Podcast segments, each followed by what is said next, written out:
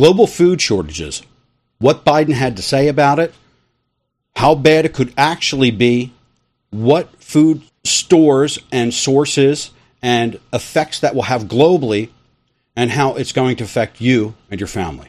Hi, I'm your host, Ed Gatens. Join me as we fall back to the keep, hold the center, and guard against the predations of the far right and the radical left. This is Raging Centrist. Well, Biden uh, dropped a comment, and here it is. Take a look.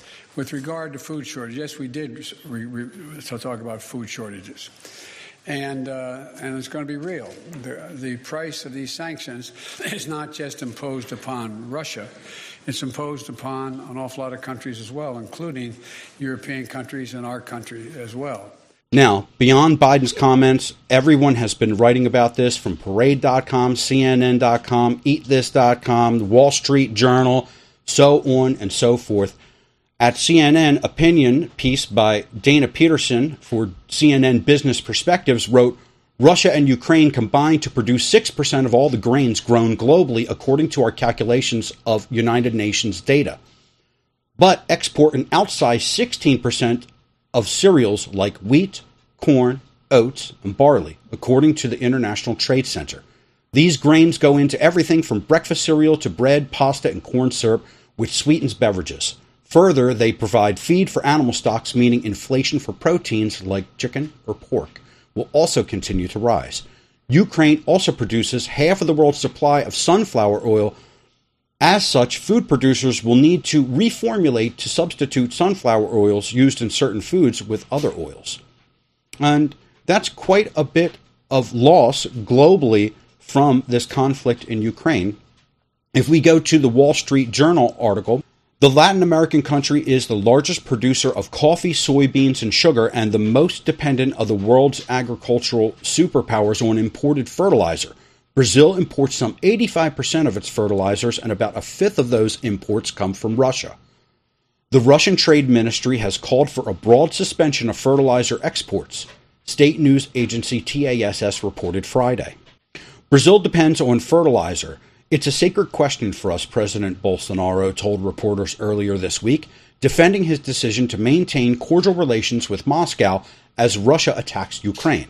Mr. Bolsonaro was one of the last world leaders to visit Russian President Vladimir Putin before the invasion of Ukraine began on February 24th, meeting with him at the Kremlin on February 16th.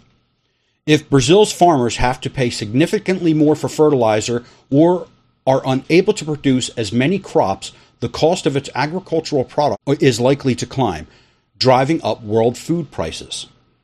Ukraine and Russia produce about one third of the world's supply, and less food means higher prices on top of already high inflation rates. Groceries are already about 8% more expensive than they were last year, and those expenses are not just hurting consumers, but also food banks like this one in Boston. We used to be able to buy chickens for 80 cents a pound, somewhere in there. Now it's like $1.50 a pound. And so that limits our ability to buy more food and distribute more food to the agencies. The U.S. is producing less wheat than it used to. About 44 million tons were harvested last season, compared to 50 million three years ago. To help avert a potential worsening crisis, President Biden is urging European leaders to end trade limits on shipping food abroad. We are in the process of working out with our European friends what it would be, what it would take to help alleviate the concerns relative to uh, food shortages. So, what's really going to happen here is the food coming out of Ukraine, wheat, corn, so on and so forth, that go all across the African continent and all across Western Europe. It feeds an awful lot of people, but it's also the nitrates that are used in fertilizer production that are coming from the gas products that are coming out of Russia. So this is very much one system um, affecting another. So what will happen is without the fertilizer that's needed to grow these increased crop yields, you'll see a reduction in crop yields, and that will be not only for the items themselves, but that will also be for uh, the feed that goes to livestock feed, such as you know pork, chicken, beef. So you're going to see the prices of meats go up as well as any other products that are a direct result of uh, the yield, like wheat, corn, so forth. There are initiatives in the Middle East and uh, Western Africa that are reducing the amount of food going to hungry people to give to the starving. Um, and so, what we really want to do is we want to see that people are fed. Um, I, I, remember more so in my youth that there was um, Live Aid and uh, kind of a, an initiative from America that turned into a global movement to feed Africa. And, and I just remember I thought it was just such a great thing.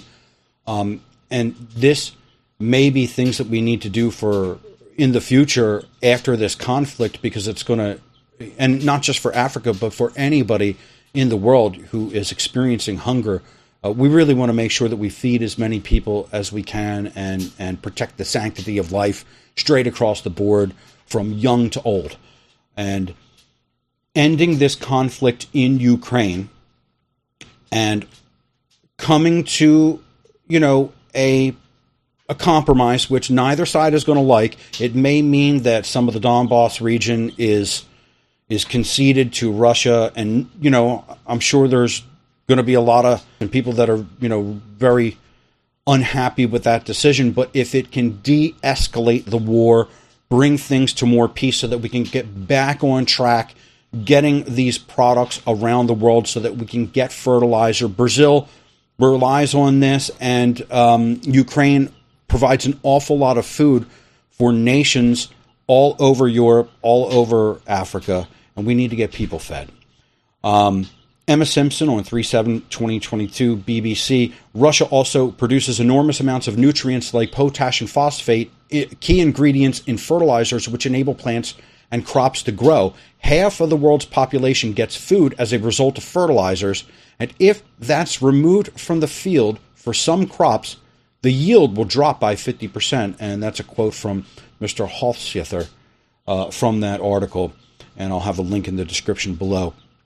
The long and the short of it is, is that the longer that this conflict drags on and we have sanctions against Russia, and I'm not saying the sanctions are the bad thing, but the longer these sanctions go on and the more war there is in Ukraine, the less food we're going to have globally to feed people. We need people to we need to protect life. We need to get people eating um, and sustain life and and health and happiness so that people can grow and and just do what they do because that diversity of having people uh, and different ideas from all over around the planet that's what's going to raise us all up that lifting tide raises all those boats at the same time we need to find a concession in Russia de escalate and get everyone kind of back on task. And what has already transpired in the loss of crop yield because people are not tending to the fields in Ukraine is going to have a long term effect. It might take us a year or more or two years to pull out of this and get food supplies back up to people. Just something to think about. I'm your host, Ed Gatens. I'll join you next week with some more topics.